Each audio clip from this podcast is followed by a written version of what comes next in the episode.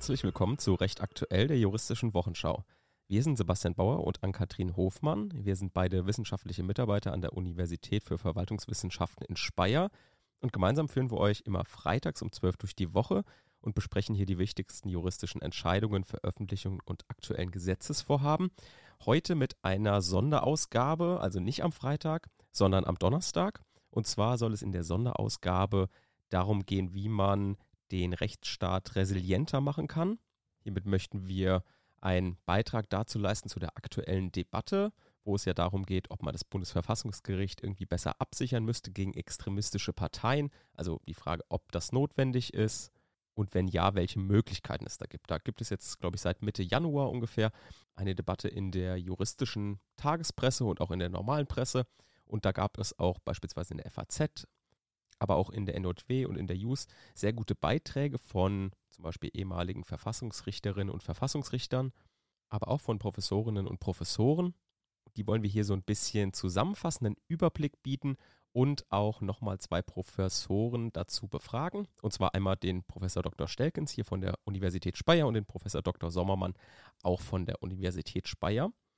Damit seht ihr auch, das werden jetzt zwei unterschiedliche Folgen werden mit zwei unterschiedlichen Gästen. Die erste Folge wird mit Professor Dr. Stelkens sein. Und in dieser Folge, also in der heutigen Folge, widmen wir uns der Frage, die so ein bisschen vorgeschaltet ist zu der aktuellen Debatte. Was ist, wenn Extremisten in Landesparlamente kommen? Also klammern wir erstmal den Bundestag aus und wollen das vielleicht mit ein bisschen mehr Praxisbezug und weniger theoretisch uns ein bisschen überlegen, welche Gefahren bestehen denn? Also wie könnten extremistische Parteien, sogenannte Systemsprenger, in Landesparlamenten dafür sorgen, dass das Bundesverfassungsgericht einfach nicht mehr arbeiten kann? Also da versucht man jetzt nicht das Bundesverfassungsgerichtsgesetz irgendwie zu ändern als extremistische Partei, sondern wir möchten einfach als extremistische, systemsprengerische Partei einfach dem Bundesverfassungsgericht so viele Steine in den Weg legen, dass das Verfassungsgericht einfach nicht mehr richtig arbeiten kann. Und heute diskutieren wir also einmal die Gefahren, die Probleme und vielleicht Lösungsansätze, die man in Bezug auf diese Problematik sehen kann. Natürlich haben wir dann auch im Hinterkopf, dass diese Gefahr natürlich nicht unrealistisch ist, denn wir haben gesehen in Polen und in Ungarn, dass eben Regierungen versuchen, die Verfassungsrechte irgendwie auszuschalten. Das ist meistens dann nur eine Vorstufe dafür, dass man beispielsweise dann anfängt, sowas wie das Wahlrecht zu ändern oder so. Dafür muss man natürlich das Verfassungsgericht irgendwie auf seine Seite bekommen. Und wenn wir dann jetzt diese Frage auf die deutschen Verfassung, auf das deutsche Verfassungsgericht übertragen, also das Bundesverfassungsgericht, dann müssen wir natürlich sehen, dass das Bundesverfassungsgericht ein sehr, sehr gutes Standing hat.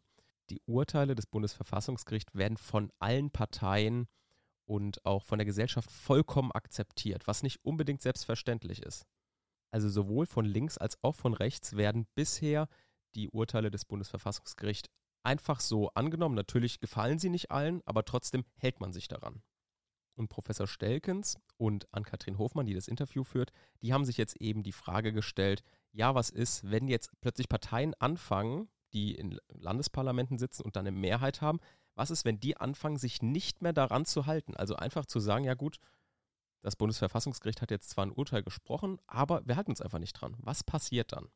Und hier wirft Professor Steckens in den Raum, dass man eben die Verfahren vom Bundesverfassungsgericht irgendwie effektivieren muss. Das ist also eine Frage, die wir uns hier stellen. Und wir diskutieren die Frage, ob extremistische, systemsprengerische Parteien überhaupt in einer bestimmten Konstellation unter den Schutz des Parteienprivilegs nach Artikel 21 Grundgesetz fallen. Eventuell könnten nämlich solche Parteien auch den Deckmantel der Partei einfach nur über sich legen, um einen möglicherweise lukratives Geschäftsmodell zu überdecken. Und dann könnte man vielleicht sagen, ja, es ist eigentlich gar keine Partei und dann müssten wir diese auch nicht zur Wahl zulassen. Das und noch mehr diskutieren wir jetzt in der Folge. Das Interview führt meine Kollegin Ann-Kathrin Hofmann. Viel Spaß dabei. Ja, herzlich willkommen, Herr Professor Stelkens. Ja, danke für die Einladung. Ja, Sie sind heute hier, um gemeinsam mit uns verschiedene Szenarien zu besprechen, die als Folge der anstehenden Wahlen eintreten könnten. Die Diskussion um die Absicherung des Bundesverfassungsgerichts gegen Einflussmöglichkeiten extremistischer Parteien ist ja aktuell in aller Munde. Wir wollen uns jetzt heute aber nicht auf Bundesebene bewegen, sondern uns ein Szenario anschauen, das sogar viel wahrscheinlicher ist, nämlich dass extremistische Parteien mehrheitlich in die Landesparlamente einziehen könnten. Und da stellt sich natürlich direkt die erste Frage, welche Gefahren sehen Sie denn durch den Einzug extremistischer Parteien in Landesparlamenten, insbesondere für den Rechtsstaat? Ja, die Hauptfrage, die sich hier stellt, ist zunächst einmal, inwieweit extremistische Parteien sich an die Spielregeln halten wollen, die normalerweise auch für das Bund-Länder-Verhältnis und für die innerstaatliche Ordnung innerhalb des Landes gelten. Also letztlich die äh, Vorgaben, die sich aus Artikel 28 Absatz 1 des Grundgesetzes ergeben. Also die Länder müssen ja danach äh, äh, eine demokratische, rechtsstaatliche Ordnung haben und ähnliche Dinge. Und äh, hier stellt sich eben das Problem, dass diese Vorgaben im Prinzip voraussetzen, dass die Regierung und die Parlamentsmehrheit im Prinzip bereit ist zu akzeptieren, wenn das Bundesverfassungsgericht oder auch ein Landesverfassungsgericht oder auch die Bundesregierung äh, oder auch der Bundestag durch Erlass von Gesetzen bestimmte Vorgaben macht, die sie zu beachten haben bei der Erfüllung ihrer Aufgaben.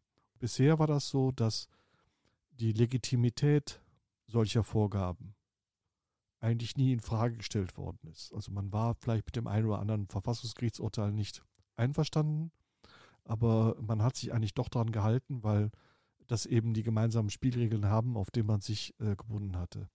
Konsens ist halt nicht ohne weiteres gegeben äh, oder nicht selbstverständlich, dass man den hält und dass es eigentlich auch den betroffenen Akteuren überhaupt wichtig ist, sich praktisch diese Art von, an diese Art von Konsens zu halten. Also besonders schwierig ist der Umgang mit Leuten, die äh, ihre Ziele, die, die ja meist eigennütziger Art sind und wahrscheinlich auch kein definiertes Endziel angestrebt wird, wie man mit solchen Leuten umgeht. Vielleicht kann man hier auch nochmal zwischen populistischen und extremistischen Gruppierungen entscheiden, was da genau der Unterschied ist. Also der, die, die sprechen damit was an, was mich länger Zeit umtreibt, ist, dass dieses ganze System, was wir für Resilienz des Rechtsstaats haben, von mir aus, also Parteiverbotsverfahren, Grundrechtsverwirkung oder ähnliches, dass das eigentlich auf Parteien abzielt, tatsächlich ein bestimmtes Ziel, eine bestimmte Ordnung erreichen wollen, die sie mit den gegebenen Mitteln nicht erreichen können, also im gegebenen Rechtsrahmen nicht erreichen können. Aber die immerhin noch irgendwie ein bestimmtes politisches Ziel verfolgen. Und zwar ein weitergehendes Ziel, also Aufbau eines Führerstaats, Aufbau einer, einer kommunistischen Diktatur, was auch immer. Und äh, man ist eigentlich gar nicht darauf vorbereitet, auf Personen, die vielleicht auch irgendwelche politischen Vorstellungen haben, aber denen es vor allen Dingen wichtig ist, dass sie an der Macht sind und das ad hoc durchsetzen können, was sie wollen, ohne Widerspruch. Das kann dann eigenständige Funktionen haben, aber auch so ad hoc gefühlte Sachen, was richtig ist. Aber dann eben alle anderen, die das nicht teilen, in dem Moment eben als Feinde betrachten oder als, Aus äh, oder als ähm, äh, unwerte Personen oder ähnliches. Und dieses Phänomen ist, glaube ich, relativ neu. Das ist letztlich fast schon fast schon anarchisch, weil es geht dann einfach nur noch darum, dass man irgendwie an der Macht bleibt, an der Macht ist für irgendwelche eigenen Zwecke, die man auch, äh, wo man einen versucht, eine Legitimation beim Volk zu bekommen äh, durch Wahlen und Bestätigungen, aber im Prinzip, was man da genau mit erreichen will, gar nicht so speziell definiert ist. Okay, also die Situation, die Sie jetzt geschildert haben, wäre ja gar nicht so vergleichbar mit den Geschehnissen, die jetzt in Polen oder Ungarn vorgefallen sind. Also in Ungarn eigentlich schon. Da ist es tatsächlich so, dass man völlig unterschätzt hat, dass die ungarische Regierung, solange sich niemand beschwert hat, haben sie sich an Regeln neu geschaffen, Regeln gesetzt und äh, sobald es Gegengewicht oder Gegensteuerung von der EU gab, haben sie praktisch die erfüllt oder auch nicht erfüllt und auf Zeit gespielt und ähnliches. Das heißt, was Orban eigentlich genau erreichen will, also was er eigentlich tatsächlich erreichen will mit seiner Politik, also äh, dass jetzt irgendwie eine Vorstellung hat, äh, wie die Welt besser aus seiner Sicht, Welt besser werden könnte aus seiner Sicht, kann man nicht erkennen. Es ist ihm nur völlig gleichgültig, was die anderen über ihn sagen solange er den Rückhalt von der Mehrheit in der Bevölkerung hat, jedenfalls der Mehrheit, die wählt. Also das ist ja das Entscheidende. Okay, und für den Umgang mit äh, solchen Personen können aus der Situation mit Ungarn irgendwelche Parallelen oder Lehren gezogen werden, dass es in Deutschland gar nicht erst so weit kommt? Aus meiner Sicht hat die Entwicklung, wie die EU-Kommission oder auch die, die anderen Mitgliedstaaten mit Polen und Ungarn umgegangen sind, zumindest eine Sache gezeigt, dass man nicht unterschätzen sollte, dass bestimmten Personen völlig gleichgültig ist, wie Ziele erreicht werden können. Und dass sie überhaupt kein Problem damit haben, auch offen zuzugeben, dass eben bestimmte Grundsätze rechtsstaatlicher Art oder auch demokratischer Art für sie eigentlich nicht gelten. Und dass etwa äh, ein Verfassungsgericht, was ihnen Einhalt gibt, bietet, eben äh, undemokratisch ist. Oder das kann auch ad hoc anders sein. Ja, das ist je nachdem, es spielt überhaupt keine Rolle, was eigentlich normalerweise der in der Verfassung abgespielte Konsens ist. Also wenn Sie sich die ungarische Verfassung zum Beispiel ansehen, die 2012 zugeschnitten worden ist auf äh, Orban, die liest sich eigentlich relativ normal. Aber es ist eben insgesamt, äh, solange sich alle keiner auffällt, halten sich auch alle dran. Nur in dem Moment, in dem eben irgendwie in Frage gestellt wird, ob das legitim ist, was getan wird, wird dann immer gesagt, ja, das kann man von außen aus nicht beurteilen oder das ist ja eigentlich äh, vielleicht, äh, diese Bindung ist alt, äh, wird falsch verstanden. Hier muss es eigentlich darum gehen, den Volkswillen durchzusetzen oder ähnliches. Und es ist jetzt eben wichtig, dass man heute erkennt, dass es weniger darum geht, äh, bestimmte Ideologien zu bekämpfen, die man vielleicht sowieso nicht bekämpfen kann in dem Sinne, wenn die Leute mal bestimmte Vorstellung haben, sondern es eigentlich darum geht, bestimmte Machtpositionen zu verhindern. Also, dass eben Personen nicht in die Macht kommen oder äh, wenn sie an der Macht kommen, nicht so viel ausrichten können, denen im Prinzip völlig egal ist, welche Spielregeln normalerweise im demokratischen Prozess da gelten. Und äh, das bedeutet eben, also das habe ich versucht mal in einem anderen Kontext zu sagen, man muss halt verhindern, dass Personen nur spielen, um zu gewinnen, um dann im Falle des Gewinns die Spielregeln so zu ändern, dass andere nicht mehr gewinnen können. Und das ist eigentlich vielfach das ein, einfach einzige Ziel. Okay, also eine der genannten Gefahren war auf jeden Fall, dass sich dann solche Parteien oder Gruppierungen eben nicht mehr an vorgegebene Strukturen halten, nicht mehr die Spielregeln verfolgen und eine Gefahr wäre ja auch, dass dann zum Beispiel Urteile des Bundesverfassungsgerichts ignoriert werden oder bloße Lippenbekenntnisse ergehen, die auf die Umsetzung zwar abzielen, aber in Wirklichkeit dann äh, die Umsetzung gar nicht erfolgt. Das ist genau das Problem. Und hier wäre dann eben die Frage, ob man nicht darüber diskutieren müsste, nicht nur darüber, wie das Bundesverfassungsgericht selbst vor Einflussnahme geschützt werden kann, sondern eben als Vereinnahme, Vereinnahmung geschützt werden kann, sondern auch die Frage, wie praktisch die verfassungsgerichtlichen Verfahren, die zur Verfügung stehen, effektiviert werden können. Verfassungsgerichtliche Verfahren meine ich jetzt zum Beispiel ähm, äh, Normenkontrollverfahren, die von der Bundesregierung angestrengt werden, etwa wegen Erlass von Vorschriften, die gegen äh, gesetzliche Grundgesetzkompetenzen verstoßen.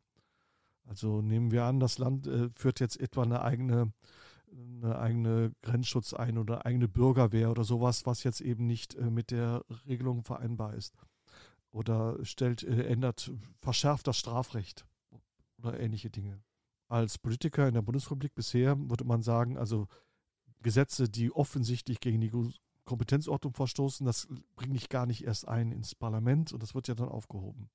Aber wenn es gar nicht darauf ankommt, ob das Gesetz tatsächlich in Kraft tritt, sondern es darauf ankommt, mit einem Gesetz ein Zeichen zu setzen, dann ist es eben, äh, dann kann man das trotzdem machen. Also man ändert das, verschärft das Strafrecht in irgendeinem Bereich das Verfahren zieht sich dann hin. Äh, das heißt, die Bundesregierung oder ein anderes Land muss eben auf die Idee kommen, dass sie dann eben entsprechend eine Normkontrolle einleitet, abstrakte Normkontrolle. Genau, also wir haben ja eigentlich den Schritt, dass erstmal die Normenkontrolle eingeleitet werden muss, dann die Verfahrensdauer und dann die Gefahr, dass im Endeffekt äh, die Entscheidung komplett ignoriert wird. Ja, also ignoriert wird oder wird dann eben hingenommen, aber man macht ein anderes Gesetz dasselbe. Das heißt, ein, ein Trick von Polen und Ungarn war, dass sie halt auch tatsächlich die Kommission äh, im Atem gehalten haben. Es, es, geht ja nicht darum, dass dann ein Gesetz gemacht wird, sondern dass man also einfach im laufenden Band bestimmte Regelungen erlässt, die dann immer in gesonderten Verfahren laufen müssen. Das dauert dann unter Umständen mehrere Jahre, äh, bis das dann entschieden wird. Bis dahin ist, schon, ist das Thema schon vielleicht schon wieder vom Tisch und man kann äh, weitermachen und ähnliches. Und das wäre jetzt zum Beispiel ein Aspekt, wo man sich überlegen muss, sowohl als Bundesregierung, wie kann ich strategisch daran vorgehen? Wie bereite ich mich darauf vor, auf so ein Szenario? Ja. Mache ich dann letztlich ähm, Taskforces, ja, die also regelmäßig das dann abarbeiten, sofort also Gesetz erlassen, sofort dagegen vorgehen. Zweite Frage ist natürlich auf der Ebene des Bundesverfassungsgerichts selber. Muss der Gesetzgeber unter Umständen dafür Sorge tragen, dass das Bundesverfassungsgericht schneller entscheidet, dass es eben äh, dann auch bestimmte Verfahren priorisiert und sagt, das muss jetzt schnell, schnell gehen, du musst auf bestimmte Anträge schnell reagieren oder ähnliches. Und die nächste Frage ist dann noch, was ist jetzt, wenn ich eine Entscheidung getroffen habe? Welche Bindungswirkung hat die eigentlich? Und wie kann ich die vollstrecken? Das ist zurzeit in Paragraph 31 und Paragraph 35 Bundesverfassungsgerichtsgesetz geregelt, allerdings nur sehr rudimentär. Und da sind einzelne Fragen auch umstritten.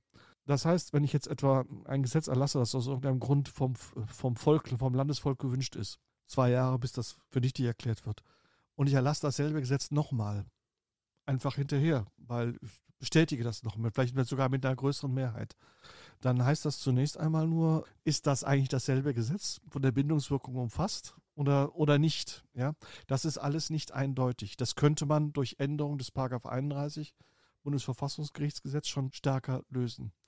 Wahrscheinlich gibt es da auch leicht Möglichkeiten, die Regelungen dann zu umgehen, indem der Wortlaut der Norm nur leicht abgeändert wird oder der Inhalt der Norm nur leicht geändert wird im Vergleich zum Vorgängergesetz, sodass dann eben diese Bindungswirkung nicht eintritt. Das war jedenfalls die Taktik, die Polen gemacht hatte, um sehr harschen Sanktionen zu umgehen, dass sie praktisch immer irgendwas getan hatte oder eben auch Orban in Ungarn, wenn es uns um die Finanzmittel ging, äh, dass er halt bestimmte Sachen dann lippenkennmäßig geändert hatte, aber es wusste eigentlich jeder, dass es keine Änderung ist in der Form. Aber es spielt ja bei der Sache dann auch keine Rolle. Ich kann nach außen verkaufen, ich habe unsere Interessen gegenüber dem Bund, gegenüber der EU weiter vertreten und ich setze das auch durch und ähnliche Sachen und äh, habe dann selber aber keine Konsequenzen zu spüren, weil das Verfahren eigentlich äh, nicht darauf ausgerichtet ist, dass die Leute sich freiwillig an die Vorgaben halten. Das Problem ist ja unter anderem auch, dass es für Urteile des Bundesverfassungsgerichts keinen Gerichtsvollzieher im klassischen Sinn gibt. Und gibt es irgendwie eine Möglichkeit, dass der Bund auch besser auf Landesparlamente einwirken kann, auf Landesregierungen, etwa durch die Androhung von Maßnahmen, äh, falls dann eben Urteile nicht umgesetzt werden. Paragraph 35 Bundesverfassungsgericht soll angeblich relativ viel zulassen. Auch gerade äh, solche Maßnahmen, äh, dass das Bundesverfassungsgericht bestimmte Antworten trifft, die dann umgesetzt werden müssen. Also dass man sich etwa dann äh, nicht an die Regierung anweist, was zu tun, sondern zum Beispiel konkrete Polizeibehörden. Das gibt es schon. Äh, nur ist das eben auch alles nicht so vollständig geregelt und äh, nicht so eindeutig und trifft vor allen Dingen die jeweiligen Personen nicht unmittelbar. Zwei Sachen sind vielleicht wichtig. Das ist einmal Sicherstellung einer persönlichen Verantwortlichkeit von solch, in solchen Fällen. Aber das Zweite ist noch mehr, das war eben auch eine Erfahrung aus der EU-Rechtsstaatsdurchsetzung, die da auch noch nicht so 100 Prozent oder nicht sehr gut klappt, aber immerhin richtig gedacht ist, dass man diesen Regierungen Geld wegnimmt, dass man etwa Geld entzieht.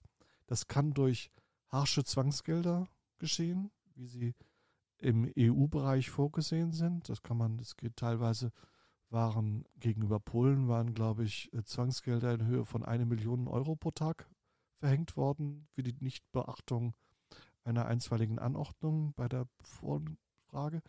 Und das Geld fehlt dann natürlich irgendwo anders. Also das heißt, das Geld habe ich dann nicht mehr, um es zum Beispiel für Propaganda zu benutzen, für, äh, für Förderung von irgendwelchen Sachen. Das Geld ist dann hinterher nicht da. Und das kann durchaus schmerzhaft sein. Mm, das zweite ist natürlich die persönliche Verantwortlichkeit. Und da denke ich, dass man, das war mal diskutiert worden, ich weiß nicht, ob man sich daran noch erinnert, als es um diese Fälle gegen die deutsche Umwelthilfe, wo die Frage ging, ob man Ersatzzwangshaft für Politiker einführen kann, wenn verwaltungsgerichtliche Urteile nicht ähm, waren. Ersatzzwangshaft halte ich nicht dafür, halte ich nicht viel von, weil das zu komplex ist. Aber die Überlegung, dass man überlegt zum Beispiel, dass man in eindeutigen Fällen eine Straftatbestimmung fasst für Nichtbeachtung von Urteilen des Bundesverfassungsgerichts als Amtsträger. Ja? Also wenn ein Amtsträger dem Tenor eines Verfassungsgerichts folgt, dass man eben unter Amtsträger werden dann eben auch Ministerpräsidenten drin umfasst, ähm, dass das strafbar sein kann. Das ist dann schon eine andere Nummer, auf der man dann auch unter Umständen als Bund eben mithilfe des BKA und ähnliches oder mithilfe der möglichen Stellen dann eben auch äh, hinwirken kann, dass das entsprechend funktioniert. Könnte man über diese Möglichkeit dann Landesregierungen äh, arbeitsuntauglich äh, gestalten, wenn, wenn man dann plötzlich alle Politiker irgendwie zur persönlichen Verantwortung heranzieht, die ja gerade mitregieren? Ich denke mir, dass die Möglichkeit solcher Sanktionen als solche schon eine gewisse disziplinierende Rolle hat. Dass dieses Argument einfach, ich, schere mich nicht drum, was geschieht, dass das erstmal vom Tisch ist, weil es kann durchaus persönliche Folgen haben. Es geht hier nicht darum, dass man eine ganze äh, Landesregierung ins Gefängnis steckt. Das wird man nicht hinkriegen in der Form, sondern eben einfach nur, dass man äh, letztlich eine et etwas effektivere Durchsetzungsmöglichkeit als Bedrohungsszenario hat. Die Gefahr bei solchen Sachen ist natürlich immer, was ist, wenn es scheitert? Und dann auf der Bundesebene entsprechende Personen an die Macht kommen, die dann dieselben Instrumente gegen die anderen, die die verbleibende Opposition nutzen. Aber das ist letztlich eine politische Entscheidung, die man dann, die man treffen muss. Aus meiner Sicht wäre es jedenfalls relativ minimalinvasiv, wenn man also die, gerade diese Vollstreckungssachen besser regelt, die Bindungswirkung des Entscheidungs, äh, der Entscheidung des Bundesverfassungsgerichts besser regelt und vielleicht über so eine Strafbestimmung mal nachdenkt. Ob die dann tatsächlich jemals zum Einsatz kommt, wird sich dann zeigen müssen der Form. Okay. Dann gibt es ja noch den Sonderfall, dass Länder gegen unionsrechtliche Fördermittelbestimmungen verstoßen. Wie wäre in so einem Fall damit umzugehen? Es gibt auf EU-Ebene die sogenannte Konditionalitätsverordnung. Das ist im Prinzip äh, geboren aus der Erkenntnis, dass sowohl in Polen als auch Ungarn die populistische Politik teilweise mit EU-Mitteln äh, finanziert worden ist. Also weil ich eben bestimmte Fördermittel beantragt hatte, konnte ich etwa in bestimmten unter äh, schlecht entwickelten Regionen Programme aufziehen, die ich dann aber natürlich nicht der EU zugeschrieben habe, sondern der eigenen Regierung, um auf diese Weise dann eben Geld zu sparen, was ich woanders dann einsetzen kann, etwa für Sozialleistungen oder ähnliches. Und die Überlegung, die hinter dieser Konditionalitätsverordnung war, war im Wesentlichen, dass man sagt, ich muss äh, als EU prüfen können, ob die Gelder zweckentsprechend verwendet werden. Und zur zweckentsprechenden Verwendung gehört eben auch die Beachtung bestimmter Kriterien bei der Verteilung. Also damit soll es eben heißen, dass zum Beispiel bestimmte Kriterien bei der Beteiligung, dass ich ein effektives Korruptionsprogramm habe. Oder dass ich eben auch unabhängige Gerichte habe, bei denen ich bestimmte Sachen durchsetzen kann. Und dann gibt es die Gelder halt nicht mehr oder die können zurückgefordert werden. Und das ließ sich auch relativ gut, also theoretisch lässt sich das auch mit Aufrechnungslösungen dann relativ gut bewältigen, dass man das machen kann. Die Idee ist jetzt eben, die Frage ist, wenn ein Bundesland gegen EU-Standards dieser Art verstößt, ob man dann als Bundesregierung sich schützend vor die stellt oder ob man nicht selbst bei der Kommission anregt, wegen einer Unionsrechtsverletzung in dem Land ein Vertragsverletzungsverfahren gegen den Bund einzuleiten, weil der Bund ist immer gegenüber der EU praktisch derjenige, der verklagt wird in diesem Vertragsverletzungsverfahren. Dann eben unter Umständen ein Urteil kassiert. Dieses Urteil kann dann nach Artikel 260 AEUV mit relativ hohen Zwangsgeldern, von denen ich eben schon gesprochen habe, vollstreckt werden.